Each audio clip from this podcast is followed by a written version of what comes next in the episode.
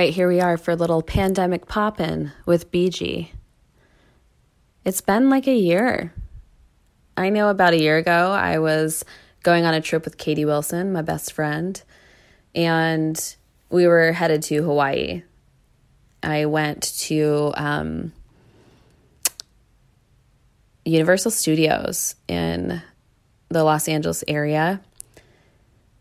One of the last days it was closed, or before it was closed, and it was wild. It was a rainy day, and we went on like basically every ride and had a really fun time, my friend Kelsey and I. And then Katie joined us in LA, and then the next day she and I flew to Hawaii.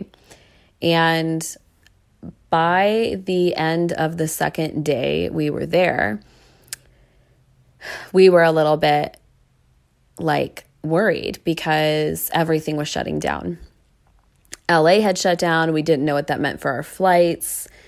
Um, and then, you know, everyone everywhere was using hand sanitizer. This is when we still thought it was just uh, based off of like things you touched. Getting COVID, we didn't know how like terrible it could be. Uh, you know, of course, a year ago we knew so much less than we do now. And actually, I'm sitting here a year later and I got my first shot yesterday, which is actually so wild to me. A vaccine for a virus I didn't even know about. But I don't think I've mentioned this in the past year. I think I possibly had COVID um, around the beginning of March. And that was when when I was in Denver, people were talking about it like, "Oh yeah, so and so's principal at this school nearby, like they have it." And um, so it wasn't so far away. It's just that we didn't know what to do about it. And, you know, our clients at the exercise studio I work at were like worried. They think, oh, you need to be wiping down every single, um, you know, item that we use in the studio. Everything needs to be de- like, you need to be sanitized. And we didn't know what to do. So, like, we were trying our best. But the truth was, like, we weren't even wearing masks. We didn't have any, like, air filters in there. And, um,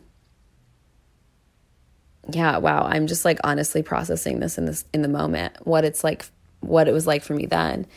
So then Katie and I go on this trip and her mom wants to like bring us back home. She's like willing to pay for our flights.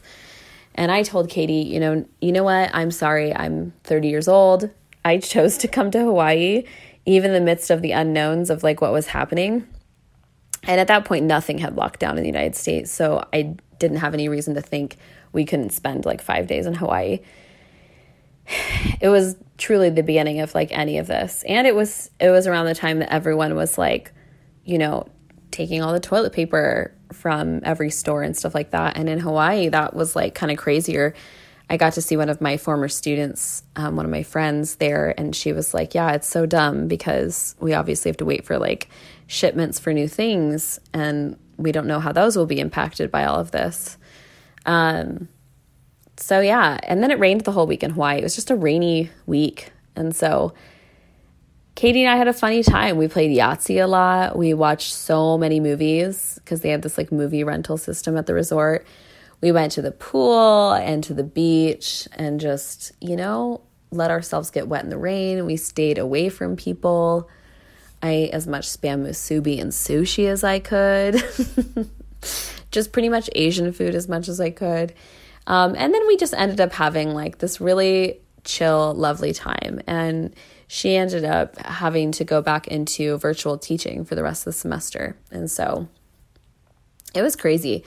Um, I went home to Denver and then ended up packing up my stuff three days later and then driving all the way back to Tucson. So that wasn't quite a year ago yet, but it will soon be a year since I came back to Tucson. And I was back for two months and not sure if I was going to get to spend the summer in Denver like I planned. As a lot of you know, I did.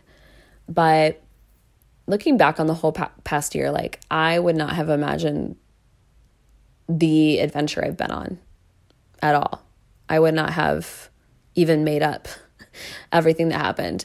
Like I'm even sitting here in my room that I had someone from France um, renting out a year ago. But now it's refloored and I've got my little setup for when I have my own Zoom calls. it's my own version of a standing desk. Um, yeah, I've like redone some things in my house. I was able to start really like doing things that I love, like playing piano, gardening, um, riding my bike, like just things that I always wanted to be part of my life before the pandemic, before my sabbatical. And now they are parts of my life. It's just fascinating. So it's really weird to look back and think, you know, I feel really honored and privileged that, um, in particular, the at least the the disease of um, COVID nineteen hasn't impacted my life like so directly. It's just the same thing that everyone else is living in, I'm living in, you know. And I'm in Arizona and we haven't been known to be one of the greatest places. Like, actually, globally, for a little bit there, we were the worst in the world. So that's a little bit embarrassing. but I got to volunteer for the last couple weeks at our vaccine pod here at the university. And just getting to interact with people, seeing all the people are coming out to get their vaccine and then getting mine. It was just so cool, so cool and historical. And so, yeah, I just reflective today, thinking, wow, we've really been through a lot as a people globally, and then even like more specifically, like in the States and then in Arizona. The, this is what I've experienced um, a little bit in Colorado too. And like, I'm just proud of us as a humankind. I know that there's been so many things exposed in the past year. I'm very fatigued by how much people have come after each other, but then I'm also so hopeful and excited for the ways that we've um, problem solved and helped one another and like rose to the occasion. And so I see those things happening. I see a lot of disruption happening in people's lives, like who am I? What do I believe? What do I think about stuff? And then just even just trying new things or not worrying about things they used to worry about. Like, I'm seeing a lot of that stuff too because this is what we do. This is what we do when we're in trauma and when we experience, like, maybe worst case scenario on so many levels. But for me, I find myself in this funny scenario right now. Um, I'm super lonely primarily because I have been incredibly careful and I have not had a lot of social interaction. And I'm an extrovert. And then my best friends, roommates, they, you know, they have a lot going on outside of their like professional lives, even if it's not with a ton of people. Um, it's just that, yeah, I find myself here at home alone a lot. And sometimes I like need that and cherish that. But then sometimes I'm just like, what am what do I do? and I'm not depressed. I live in the desert, so there's no seasonal depression for me. It's that's I know I'm like bragging, but I'm really grateful that I don't have to deal with that on top of just like this pandemic fatigue and loneliness that I've been feeling. Um, but I will say it's like one of the first times in my life that I have really just kind of held and grappled with this loneliness and kind of the grief that I'm experiencing um, in just a, in like the first time a healthy way. I'm not coping super poorly. I'm not, um, yeah, I'm not numbing the pain. I've like been really curious about my emotions and I'm just really glad that like I'm more present with my body and my emotions and that I have the capacity for myself because honestly, I don't blame any of us for not having much of a capacity for other things. Like my capacity to do this podcast is very low. Like my motivation is is low. And look i've tried. I've tried to reach out to people to be guests and stuff and um, a little bit to no avail but i obviously could try harder. I just don't have the capacity and i think that that's okay I think when we know what we can or can't do and we start to learn that, then we're able to say yes and no to things. And then be people of integrity, people of our word. I think that's so crucial in the world we live in. And then, especially for such a time as this, it's crucial. So, if anything, this is an encouragement to you as my friends. Know your own capacity, own it. It's okay. Um, if you can give grace to yourself, it'll it'll be really easy for you to give grace to others. But when people watch you give grace to yourself, they'll realize that they can extend that same grace, that they can match the expectation you have for yourself. And I know not everyone's like that, but I know that a lot of people do that. So, yeah, that's been an interesting thing for me. And then at the same time, um, you know, I've told you guys I, I wrote my book.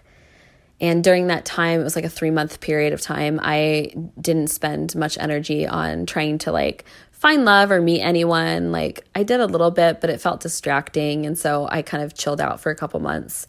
And now that I have all this time and kind of like energy relationally, I've started to put myself out there again. and, you know, it's just rough. And I think it's kind of the same issue as I think that there's a lot of people out there that although they they want what I want too, like we want to find love, we want to find relationship and connection, our capacities are low, you know? And so I see all this language and like championing around dating on the internet that's like, you deserve someone who's really going to put the energy in for you. They're not going to make you wonder, you know, they'll just show up for you. Basically, again, they describe someone who would just be so obsessed with you that they'll treat you perfectly. And I I appreciate kind of the like base sentiment underneath that, which is like the way you know someone is worth your time is if they give you their time. Um, they give you their attention and gentleness and care. But I'm also hearing this thing of like, this perfect person who's obsessed with you and worships the, the ground you walk on. The thing is, I do want someone I have a, such a great connection with that they that I'm their favorite person.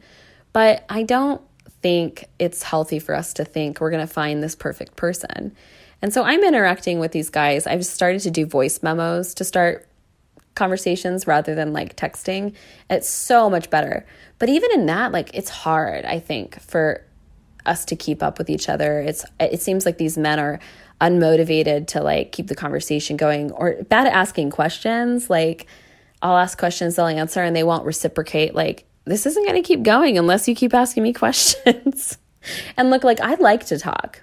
A lot of what I do is talking for my job, for this podcast, in my life. I love talking, but I think instead of thinking, oh, this man's going to fall over himself for me, I'm looking for someone who has curiosity. I'm looking for somebody who um, knows their capacity enough to create space and openness to meet someone new. And so it's just tricky because I'm lonely. I, I don't think the answer to my loneliness is dating, but at the same time, I'm in a better place than ever to like meet someone. And so why not try? And then on top of all of that, these poor guys out there, I think are I think they're exhausted. and I know I'm worth it. I'm worth all that energy and love, and I would give it too. But I am at home, you know, I'm not doing much. So I am so looking forward to a different future where going on a date with a random guy um, or someone I'm set up with or someone I kind of meet is is not crazy or not a risk. And you know me, I like did my 10 dates. I think I did more than that. Um, some virtual, some not. And so I took my risks, you know, but and I never I never tested positive for COVID. Um, like I said, I think I think I had it in early March before we knew what it felt like and stuff. Um, but looking back, that seems like that that was it. But I've been av- been able to avoid getting it from anybody else, or hopefully giving it to anyone else that I know of. And um, my communities have been communicative. It's been really good. But I'm just so ready for the spaces where I can go out, have fun, be myself, meet people. And I am. I'm looking for someone really special. So it's okay that it takes a little more time and energy. Um, but I think I have space for the fact that this might not be the season where a lot of us have the time or energy. So the odds aren't in my favor. That would be amazing if they were. but yeah, that's basically, I just wanted to pop in and tell you what I'm thinking about my own life, like my own experience of loneliness right now, reflecting on a year later in the pandemic, just seeing that, like, you know, even if my friends have found love during the pandemic and don't necessarily have as much time and space for me, like, how do I honor the season I'm in? And um, how do I be gentle and tender with myself? You know? So that's what's been going on with me. I just want to do a little pandemic pop in and maybe things will start to get more exciting. Um, yeah, life still continues to be incredibly interesting, incredibly, incredibly beautiful, and fun, and difficult and wonderful, all at the same time. You know, it's not, it's definitely not boring. And isn't that what we're all avoiding? a boring life? No, some people I think want a boring life and, and deserve one because it's been far too exciting so far. But anyway, hope you all are doing okay. Feel free to, you know, DM me on Instagram at Solidarity Podcast or email me, solidaritypodcast at gmail.com. We're friends, even though I don't know who a lot of you are. But if you do know me, feel free to text me, ask me how I'm doing. I can be sad and lonely sometimes. People think I'm far tougher than I am. I'm a pretty sensitive person actually. I need I need people, you know, and um yeah. Think of your extrovert friends. Especially the ones who've behaved themselves, which is which I'm like very apt to do. Um so the extroverts that have stayed home, wow, heroes. We are heroes. All right, everyone. Blessings. Blessings upon you. I'll talk to you soon.